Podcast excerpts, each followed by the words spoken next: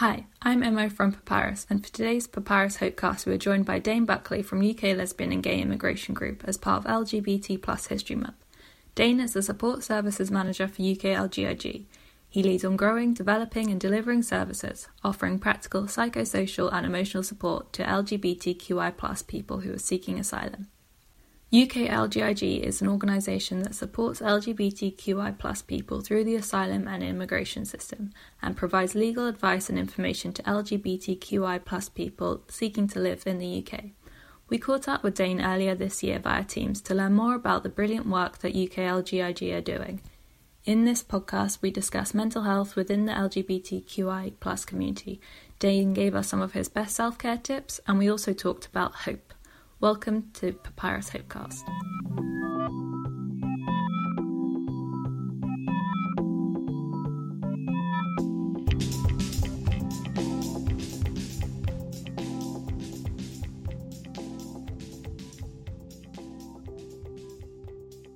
Hey Dane.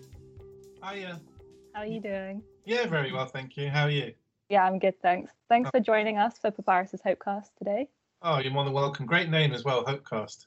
Thanks. We'll touch on like hope in a bit, but yeah, Yeah. that's that's our main message at Papyrus. Um, so we're here today because it is LGBT History Month, and I just wanted to start off um, with asking you, what do months like LGBT History Month and Pride mean to you? Uh, they're very important. I mean, growing up, even hearing about, you know, nothing was discussed in my school, but hearing about LGBT History Month gave me hope, to be honest. I heard about the fact that some people are discussing that, celebrating that.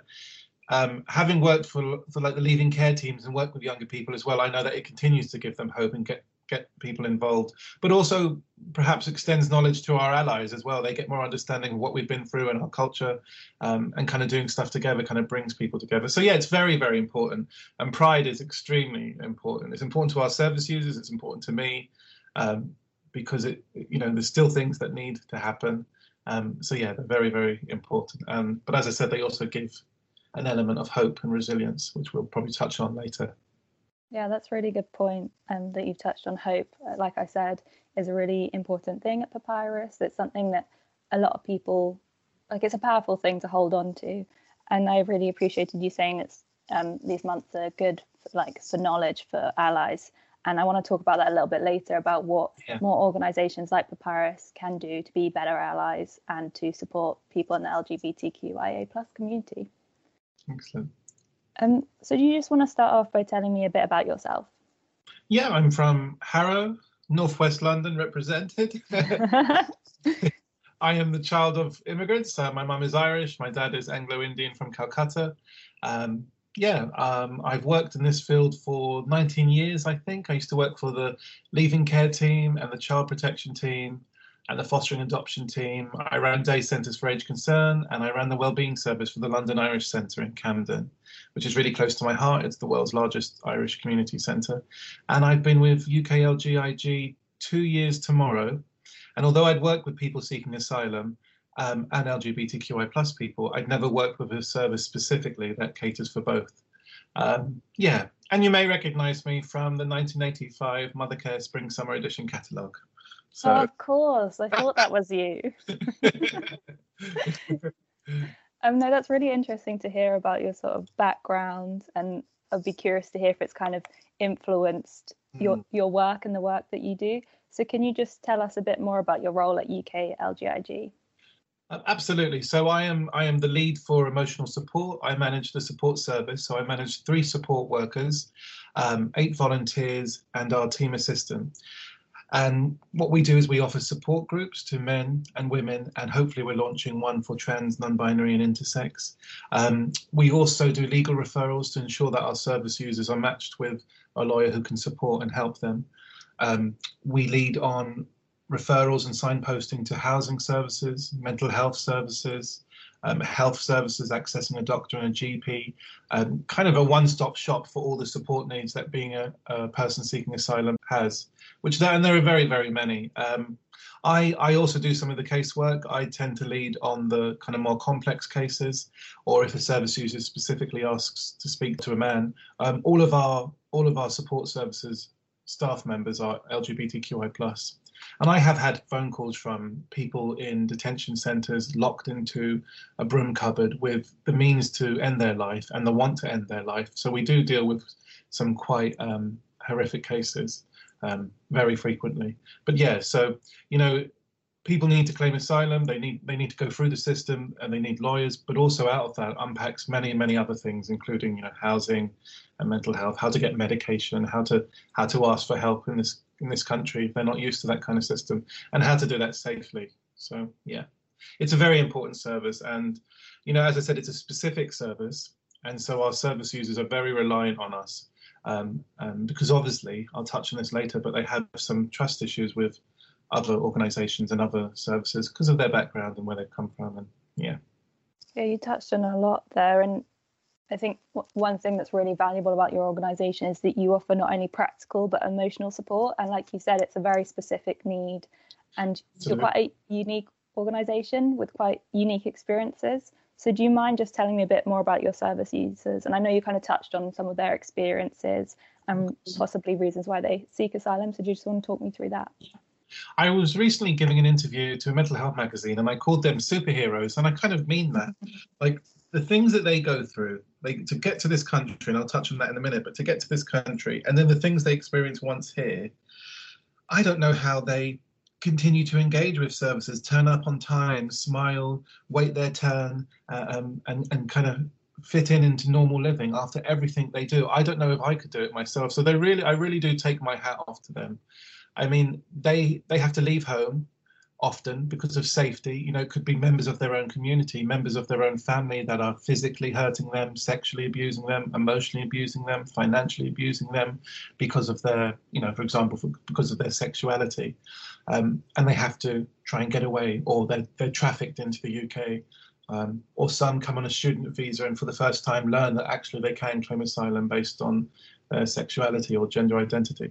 So, you know, they don't do it lightly, basically, you know, and they come here um, and often live a life where they also have to, you know, we house them sometimes in a, in a in a house where they're with the people they were trying to run away from. You know, we have very many service users who have been attacked in the housing. We have people who felt they've had to go back into the closet. But yeah, they, they've had a traumatic experience and often leaving the country that they've come from. They've had to flee their support and their community, leave their world behind. Um, and add to that, often the people who should be loving them and supporting them are the ones doing the damage. We tend to see more men, um, and I, I think a reason for that is because some of the countries they're coming from, perhaps men have more access to getting out of the house, to getting money, to getting away. Um, uh, and so we tend to have more men kind of service users.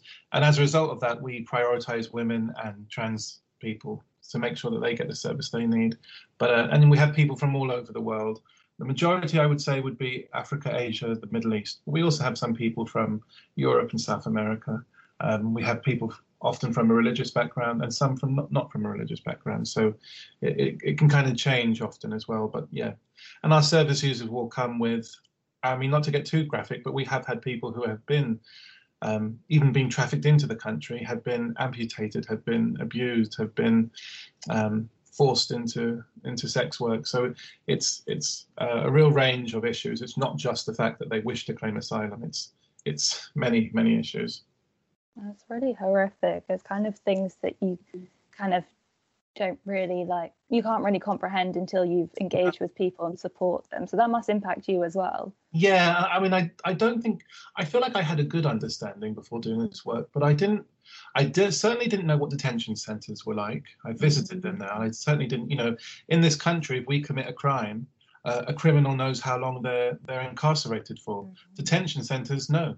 You, you, you know, they pick people, they put them in there for, for a long time. Often they don't know how long they're going to be in there, and often later on they get released. So it begs the question: what is the reason behind it?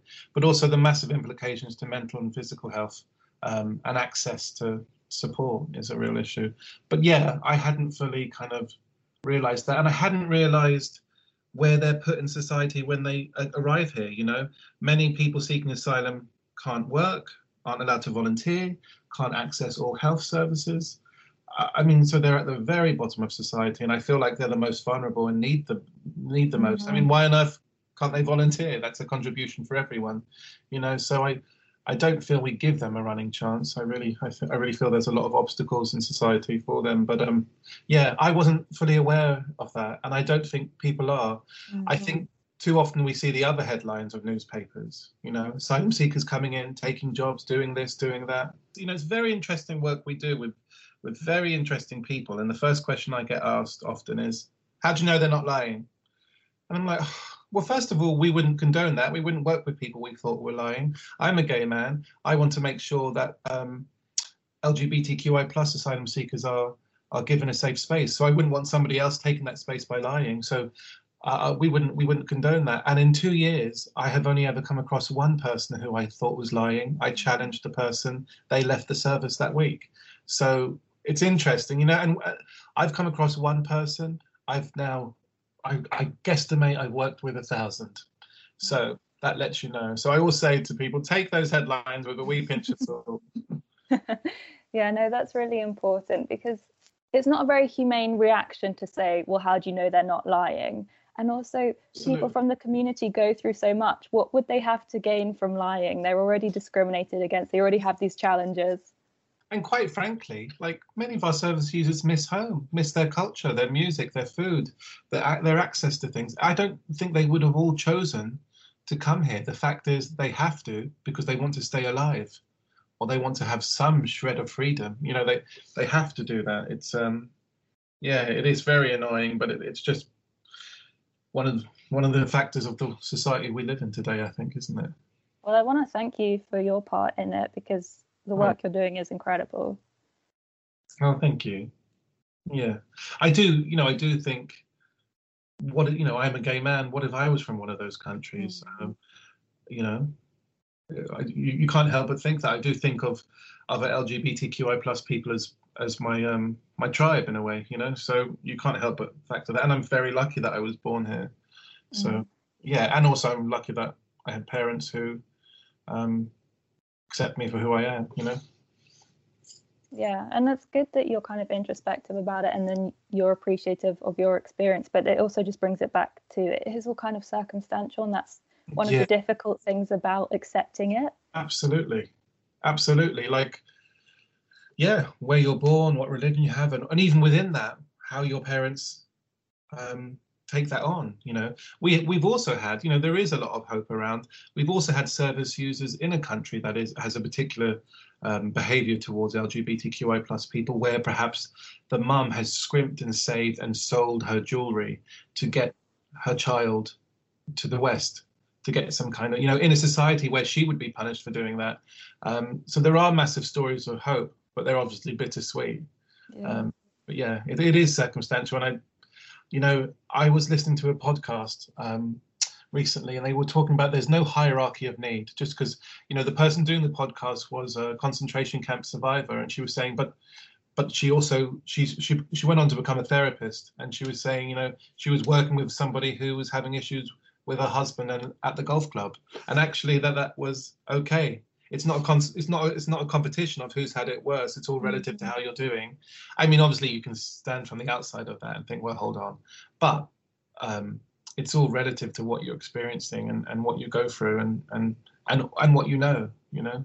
Yeah and that's really important thing to take away. Like we always talk about this at papyrus. We say that there are several things that can lead someone to experience thoughts of suicide we might all see them differently like the loss of a pet some some people that might not be massively significant to them but for other people that pet might have offered them more support. So again how do you measure risk? Absolutely. because it's all people's it's all relation in relation to people. Absolutely yeah. And we all have different you know levels for dealing with things so so we're, we're all different so there does need to be some compassion around that. Yeah exactly. Although saying that i do often i do often find myself saying i feel like lgbt well, I feel like people seeking asylum, and within that, LGBTQI plus people seeking asylum are, are some of the most vulnerable people in society. And I really do, just just for the sheer factor that they can't access many services and are inhibited from accessing things, um, but also all the vulnerabilities around where they've come from and the way trauma works is, you know, they they come to this country that their mission has been to get here to live, but actually we find once people are sometimes granted, they often have some mental health issues because they are safe, but now the other things can start coming through. What happened to me back home, the fact I won't see anyone ever again, the other things come through because they've gone into survival mode to get yeah. here, get safe, and that's that's how it works. So yeah, now there's suddenly that space to sort of process those things. Yeah, it's not a case of no, it is, isn't it? It's not a case of the day you get granted, like, oh, welcome to solace. No, that's not how it works. We're basically saying to the people once they're granted, you know, welcome to the bottom of society now. Please work your way up. you know, which is which is it's very just cruel. If I'm honest, it's cruel. Yeah, and you know, I I have I try not to get involved in these conversations now, but if if people kind of kind of say to me about oh you know oh you know people seeking asylum come to this country, I said you know look at all the Caribbean people and the Irish people that come to this country. If you know your history, there wouldn't be EastEnders if there weren't Jewish refugees. And if you're really going back, you know, there wouldn't be English people that came from Germany when the Welsh were the native population. So it's the way the world works. People come in, they need help, they have to leave home. Nobody nobody owns the land. The land has no names on it. Mm. You know. I mean the tax man may think differently, but you know. um anyway um, so obviously the reason why we're here today is because it is LGBT History Month, um, and we are a suicide prevention charity. So we kind of wanted to focus on mental health in the LGBTQIA plus community and also suicide prevention. And yeah. sadly, we do know that members of the LGBTQI plus community are more likely to experience a range of mental health problems. And according to a Stonewall report in 2018, 52% experienced depression the last year, and suicide attempts and thoughts of suicide are higher in the LGBTQI plus community. And they also found that with trans people, almost half had thoughts of suicide. So that's pretty heartbreaking as well. Absolutely. So do you feel that these figures are reflected in the work that you do day to day? Absolutely, 100%. I mean, to bring it back um, and just talking about the wider category of LGBTQI plus people, like growing up in school, you can have religion, against you, politics and the law against you, society against you, you know, your sexuality being discussed in the newspapers, all of those things, you know, you can internalize it um, because what you feel is shame, bad, I should hide this. And when, when you're dealing in the shadows, that's when often people can be um, um, abused and taken advantage of because then people say well i'll help you but you have to do this this this or i'll befriend you on this app and you have to do this this this. You know that's so you're carrying all that weight around. Now i'm not saying other people don't have it hard but i know to be an 18 year old and have headlines about my sex you know back then to have headlines about my sexuality or thatcher's section 28 where teachers couldn't even signpost you to a switchboard or anything it was a lot to carry on. And when you're young you're going through stuff already already you know? So it's it's a lot to go through historically. Add to that now you're a person seeking asylum and you have lack of support lack of community um, you know and, and, also a fear of other services. That fear doesn't stop. Um, you know it's it's so many things against you and around you. Of course and, and you have a lack of resilience. You know so many lgbtqi plus people and, and specifically trans are, are homeless, um, aren't able to go home, aren't able have able to have relationships with people they've known all their life. You know, that's and that's meant to be your support, your resilience. What do you do without that? You have that rug swept. There is hope. There are organizations, there are your own community, and you can find people. But all of those resiliences are taken away, and that's a lot you have to fight. So, um, absolutely, I, I, do see that. Many of our service users contact us. You know, one of the main remits of our support service is emotional support because they feel very alone. They have they don't feel they can speak openly and safely to everyone. Yeah, um, you know, there are many services out there for people seeking asylum. Sometimes they're linked to religious organizations. And, and don't get me wrong, I've been really surprised at how many religious organizations have been wonderful and have contacted us and housed our service users. But I know as an LGBT person, initially when you come across that, you're worried that they're going to have an issue with you. Um, um, never mind if I was to have to flee a country because of that. Likewise, certain LGBTQI plus safe um, spaces aren't always safe for someone seeking asylum. I know some of our service users, um, when they've dated and stuff, they've had to go into the asylum closet, as it were. They were embarrassed that they'll be seen as poor or less of a person. So, where do you find your niche then within that? And also, that's a really good breed- breeding ground for anxiety, doubt, fear, um, and uh, the, kind of the super ego questions playing on your mind i'm not good enough i'm bad i don't belong here reinforcing all the things perhaps the people back home said um, and it really can feed those thoughts. And so we have many people who contact us feeling alone feeling sad want to end their life uh, and have an active plan. Now you know that's they're really actively thinking about this and that's really really concerning. Um, and i had one phone call and I, I was trying to kind of reassure him um, and i said to him you know, is there anybody in your life that would miss you, perhaps a mother or a cousin or a friend? And he said, no, no, they've all absolutely disowned me back home. They they paid someone to try and kill me. And I've been doing this for 20 years, and I'm not often I'm not often lost for words, as you can tell. I'm talking, but I'm not often lost for words. And I thought, oh God, you know, who does he have? And then then a light bulb went off, and I said, listen, I'm a gay man. I don't want you ending your life. I don't want another gay person ending their life because you shouldn't have to, and, and we can help you. He was in detention, so we had to wait till he was released. I mean, we can do help in some ways in detention, but obviously the most we can do is when they're released. And I said to him, please, please don't. I don't, I don't want. You're part of my tribe as well. I don't want you to do that. And um, he agreed not to, and we agreed that we'd speak for the next three days in a row. And then he got released, and um, we got him referred to counselling and we got them housed a, with Micro Rainbow, which is a really good organisation we work with that work with people seeking asylum who are LGBTQI plus, um, and he was okay.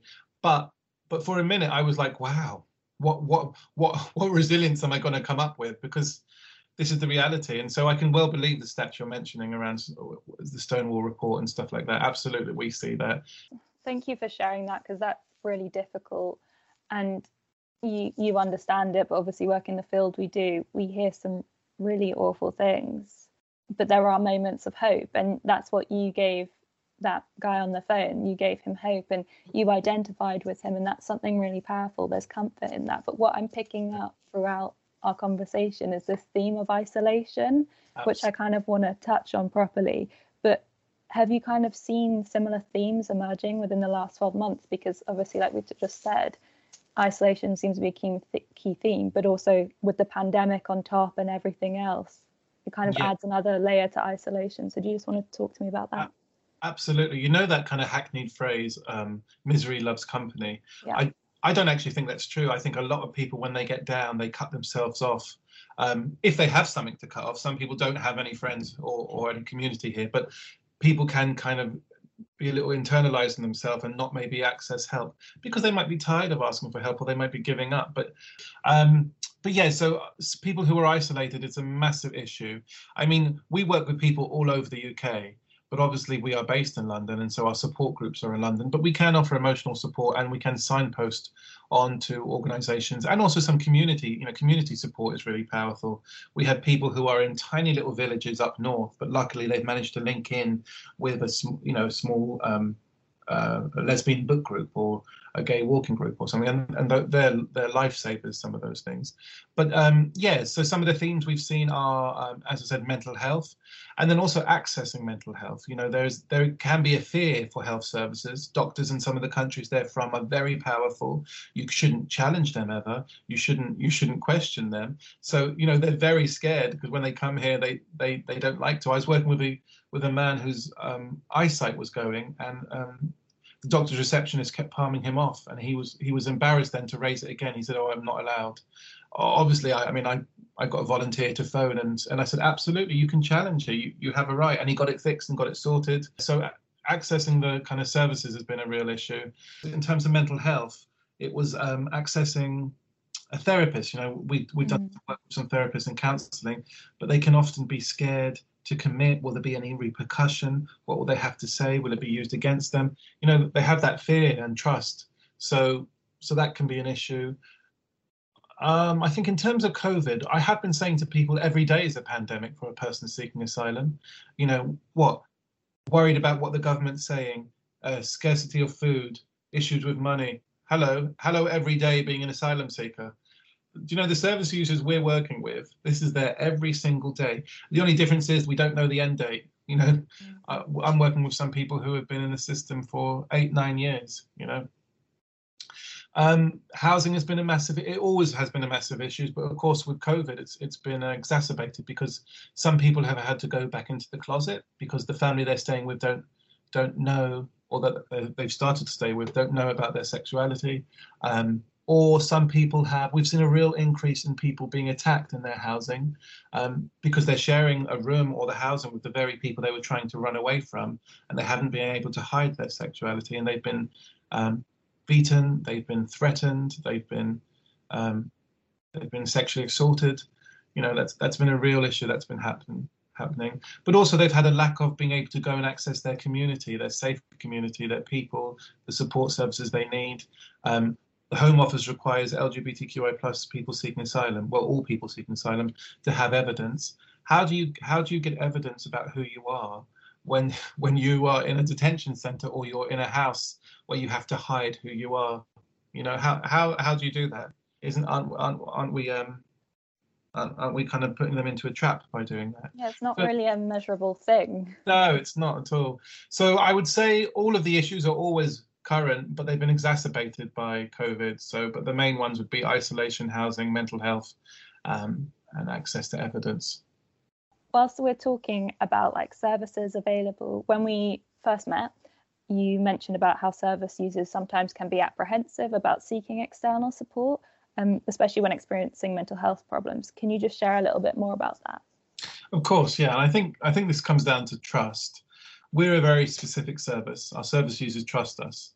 Um, and they take a while to trust other services. And I understand that because of where they've come from. And as I said, not not all services for people seeking asylum are LGBTQI plus friendly. Not LGBT, not all LGBTQI plus services are um, asylum seeker friendly or inclusive, we'll say. So I really do understand that. So I'll give you an example. An organization got in touch with me, a lovely organization called the Inclusive Mosque, that that you know ensure that people can have access to their their faith in a welcoming space. Uh, and many of our service users are religious, and that's great for them if they get something from it, which they do. Um, and I let them know about the different events that were happening for Eid. Um, not all of our service users are Muslim. I'm just giving an example, but they said, absolutely no way, we're petrified. You're okay, thanks. They wouldn't. And I said, no, look, it's a really inclusive service. They've got this, this, this. You know, when we work with the service, we make sure that they have a safeguarding policy and we stipulate, are you inclusive of LGBTQI plus, even if they are already an LGBT service, because we found that, you know, not everyone is inclusive of trans people. So we really make sure, and we wouldn't refer or signpost on if we didn't, they wouldn't be in our services directory. And we get updates about that from our service users. So we review it. But anyway, basically, a recovering Catholic like myself had to go there and check it out. Um, and they were absolutely lovely, doing wonderful work. And I came back to our service users and said, look, I have, um, it's fine. I've, here's what I've gone through. And then our service users engage and absolutely love it. But I really understand that fear, you know, because we have service users who get phone calls that say, your mum's dying of a heart attack, you need to come home. The family business has been signed over to you, you need to come home. They go home, it's a lie, it's a trick and suddenly they're married off or beaten or raped or chained to a wall, which all of which are real examples. Um, so so I understand that mistrust and fear. You know, you're a minority within a minority. You're an LGBTQI plus person seeking asylum. So where is your where is your solace? Where is your safe space? Do you know? Do you know what I mean? And there are things out there. There are communities, but but you know it's limited. So trust has been a real issue around that but you know, word spreads, and once people get a good service from somewhere, then then then they let people know. Or once we recommend somewhere, or as I said, we work we do work with organisations that do really good work. Like there would be organisations like the Outside Project and Micro Rainbow, who I would praise all the way home. So yeah. Thank you for sharing that. And whilst we're like talking about this, we had a conversation as well because we said to you kind of what more could we do to show that we are inclusive and you know for the month we've changed our logo to have the flag but obviously we don't want to just come across as performative or ticking a box. Yeah. so it's all about like looking sort of doing the work internally reviewing policies and recently we took part in trans awareness training with gendered intelligence. That was that was really great. They're a great organization and it was kind of just really like heartwarming because so many of the team came along um, yeah and yeah. there were loads of discussions and questions and that just showed that people cared because they were asking all the questions they wanted to get things right um, but also it is just about kind of being proactive with what we do and implementing it internally as well yeah. so can i just ask you what more can organizations in suicide prevention do to show lgbt plus support Um, I think do what you, your organisation did, which is reach out to people. You reached out to us and asked what more you could do. You you guys have a website that specifies that you're you're looking to engage with the community and what, how you can offer assistance. You're training up staff in specific stuff. I mean, they're they're all the perfect things. Ask questions, be open and honest, and and if you don't know something, that's absolutely okay, and you can find out. You know, if there's something your advisor doesn't know, saying, "Look, I'm not sure, but hold on the line, or I'll call you back. I'm going to find out and come back to you." Um, that's absolutely fine, and it makes people feel safe. And you know, it may be I don't know how many advisors and stuff you have. It may be if someone really wants to speak to an LGBT advisor that you might be able to offer that, or or you signpost on to a LGBT specific service. So there are different ways. I, I think just ruminating and asking the questions and looking at how we do this, that is the seed of hope that's needed.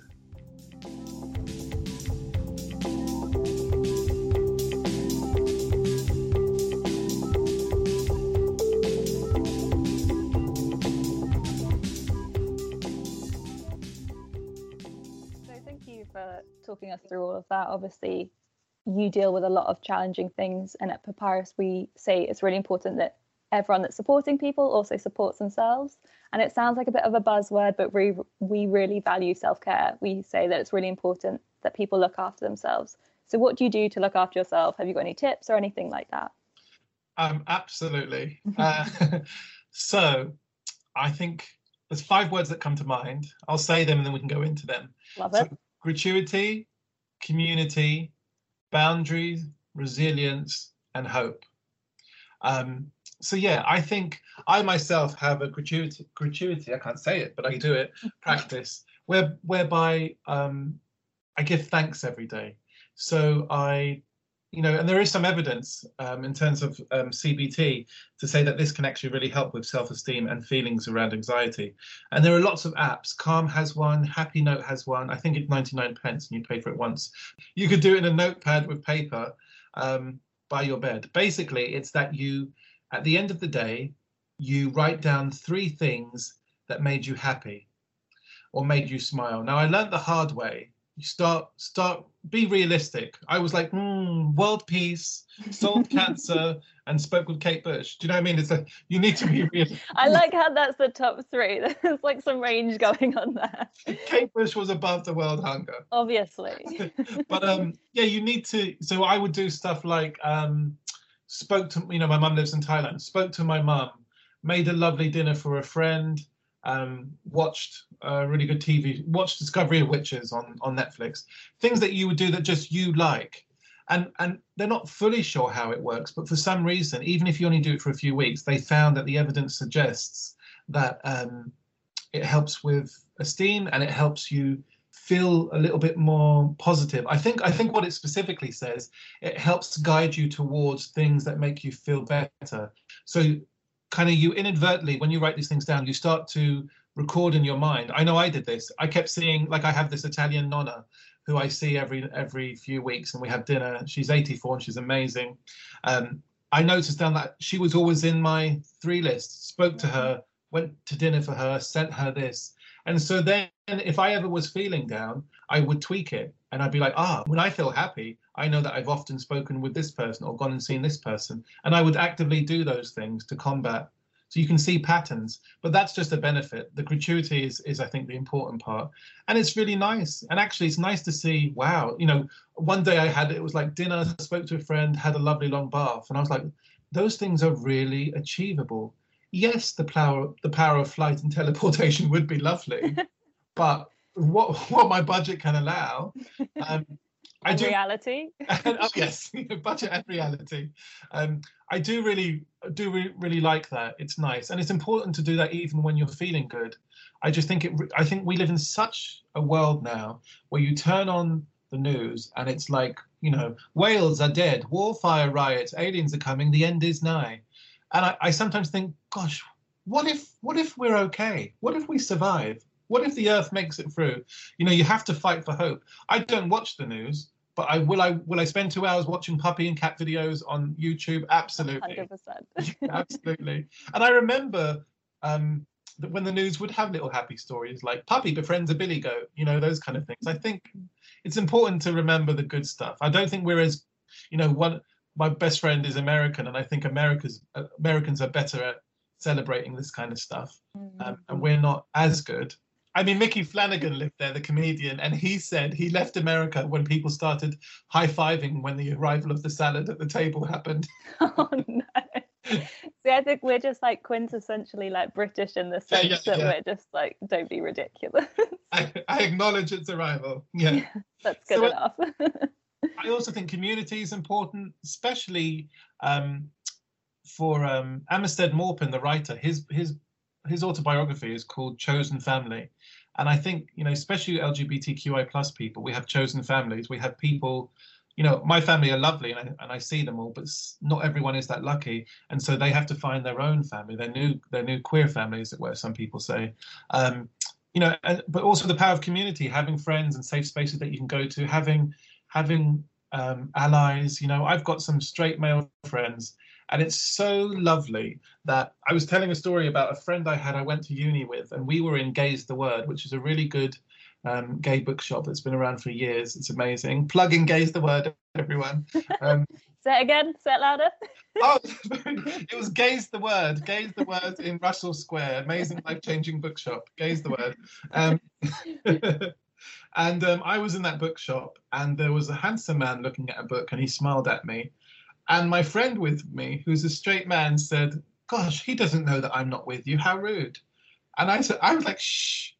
And he was like, "No, that's so rude." And as I walked through the bookshop, he held my hand the whole time, so that the guy gave the impression that he was with me, which was I was in stitches about. And when I went to the counter, this friend had his arm around me to ruin my chances, but also I loved that he was so comfortable to come to this bookshop with me and to joke in this way. I mean, he did ruin my chances of a potential husband, but but I've, I've forgiven him. Um, but that kind of you know that kind of friendship and stuff and I, I, was introducing him to different elements of queer culture which he loved i love that i can do that sometimes that's equally important to someone who's not LGBT plus, you know. Um, so yeah, community boundaries. I am really boundaried. I have, you know, I work for a lovely organization. Everyone in our team is lovely, but even my manager, when we're in the office and it's it's five to five, she sometimes double checks to see if there's enough time for the question to ask me because I finish at five on the dot. You know, which is lovely of her, but um, I'm very strict about that. I make sure I take a lunch break. I finish on time. I don't talk about work on the phone um, outside of work all of those boundaries I think are really, really, really important. And as I said, I don't listen to Warfire Riot news um, mm-hmm. when I when I come home. I watch puppy videos. I, I think you have to be boundaried, yeah, and you also it helps you do the work you're doing. And I don't know if you find this as well, but oh, I was going to say when you're at a party or when you meet people. What is that? What is a oh, party? I heard about that. Go what on. strangers. um, but you know, like sometimes I won't say what I do um, if I'm not in the mood to talk about it. Because either Absolutely. sometimes people will start sharing, which is really lovely that they feel comfortable to, but sometimes it's yeah. that protection for yourself. But also Absolutely. other times I'll notice it'll just shut the conversation down. So I don't know yeah. if you have that as well. I mean, I um, what happens with this line of work for me is that people assume I'm a saint and a martyr, especially when I like work for social services and, and child protection. They're like, "You're such a good person," and I used to be like, gosh, I'm not to be honest. I, I'm sarcastic. I have dark sense of humor. These are some of the reasons why I've survived so long in that frame of work. Because I can tell you, social work is a really dark sense of humor. Um, but um, but um, yeah, the two don't. You don't. You know, I, it's like I'm not a martyr at all. I'm far from it. But perhaps some of that humor is my coping mechanism. You know. Um, yeah, and then the last two words were resilience and hope. So, you know, in social work, they talk a lot about resilience. Two people, two kids can suffer the same trauma, the same abuse. One grows up and it really, really affects them. One, you know, it affects them their whole life. Another grows up and it doesn't affect them as much. They're able to overcome it. And what they found is there are certain um, resilience factors, and they're not what we think they are. They could be a child has a puppy it has one auntie that look or one adult that looks out for them that they get on with. Uh, the child has a skill; it plays the flute, or is really good at football, or the child has one good parent that loves them, or the child is um, confident and able to engage and, and, speak to adults. One of those resilient factors versus a child that doesn't have maybe um, anything to look after, like a puppy, or has never been told they're good at something, there's nothing to reinforce their self-esteem. So when abuse happens, there's nothing to shield them and it bounce off. And they so they're not fully sure how it works, but it's about, I guess, equipping um, an individual with a self-esteem to combat negativity. So, and that works the same into adulthood. You know, my resilience definitely is is my humor, my um, how sociable I am, um, and my my friends. And as a child, it was that I had a very loving mother. Um, Ireland was my one of my resiliences. I would go there and have these amazing holidays, and my confidence. Um, you know, so resiliences can take a different form because some people have said, you know, how can having a puppy help a child? Well, actually, you've got something you have to care for. It's not about you anymore. It's about also looking out for this thing. The puppy brings you joy. The puppy, you have a responsibility. You have to get up at this time and feed it. There's, there's, and actually, I'm not that interested in working out the how or, or the why. I'm, I'm looking at the, um, it works. the yeah, exactly. The profit of it. Mm-hmm. Um, so resilience is important, and I think, as I said, doing something like gratuity um, helps you identify the resilience. And lastly, hope. Hope um, are the tools and the defense mechanism. They are the weapons against negativity. You know, if you've got hope, a lot of hope, you can really fight off a lot of the bad things. Um, I'm stalling there because I realize our team assistant is also called Hope, and it's and um, um, and she's amazing. And so uh, when I'm saying hope, I'm also thinking of, of, of the great work she does. But yeah. And that's something that you find is kind of the last thing that people will have, and it's not necessarily a tangible thing, but it is something powerful to hold on to. Mm. Yeah, um, I mean, so thank you for sharing that. Pride is in pride is a form of hope.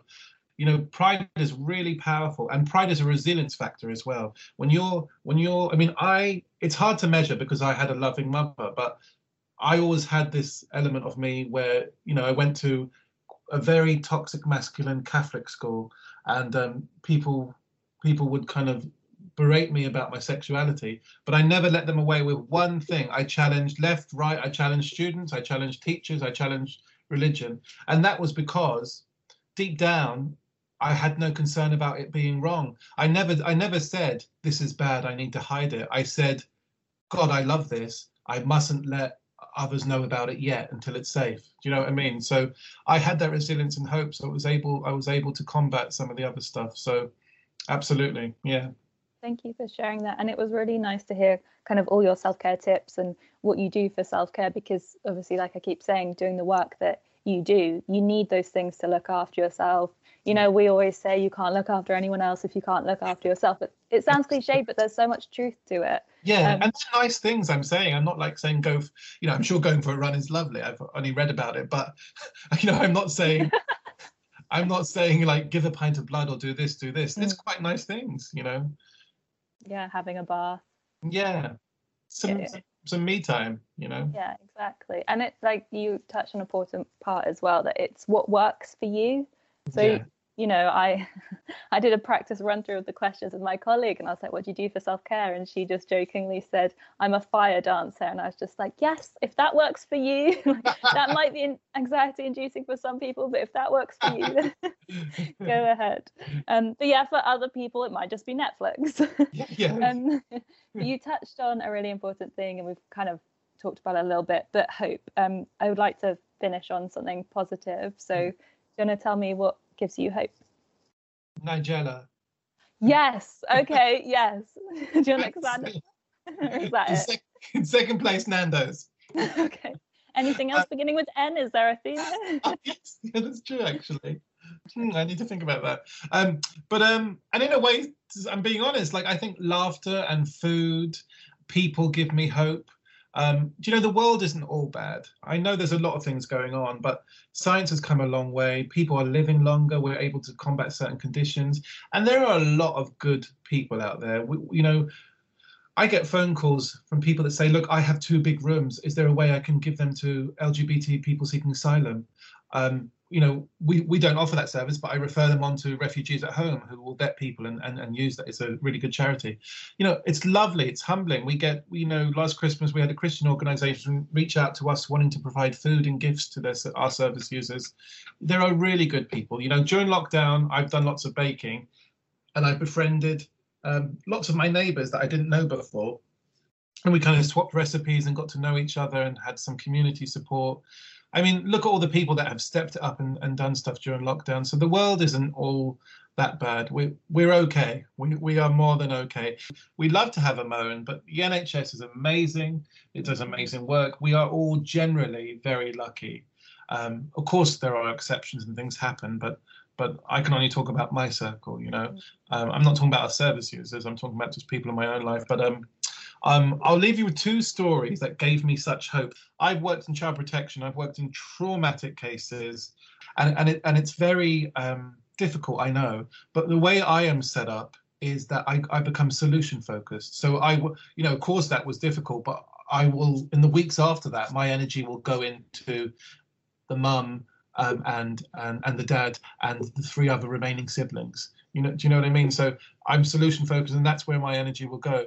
However, the stories that topple me are the happy stories, and two of them that really stick out um, for me when I volunteered at Switchboard. One was a very sweet 85 year old from Scotland. She rang me, and she had said that basically her grandson was homeless. He was 15 and um, the parents he'd come out and the parents had disowned him and the grandmother had taken him in and had disowned her children because she believed her children should love somebody and she was disgusted by this she rang and she wanted to know what products she should get him for his hair what clothes what food what tv stations and which group she should bring him to. She'd got him involved in like a roller a rollerblading group for gay people, and I just love that she would rang. I just remember this voice checking in with me, saying, you know.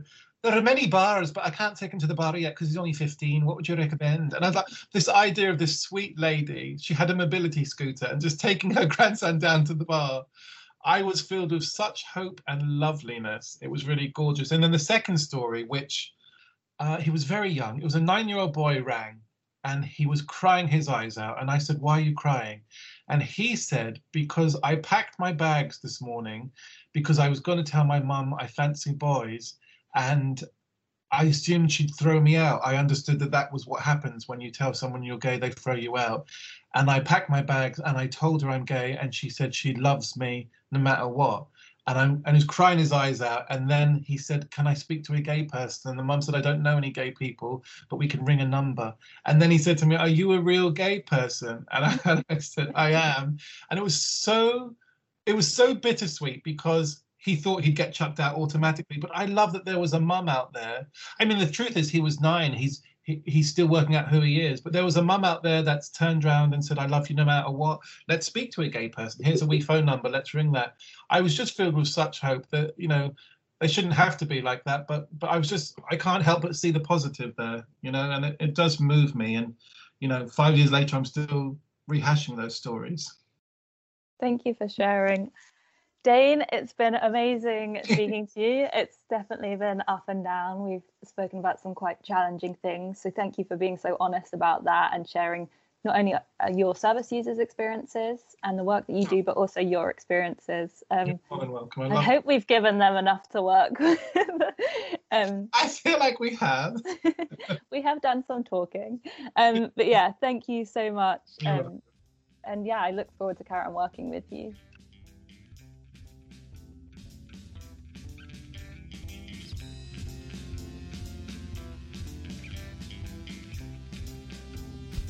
Thank you so much for listening to Papyrus Hopecast and for your part in making suicide part of the conversation. Sometimes listening to these stories can be hard.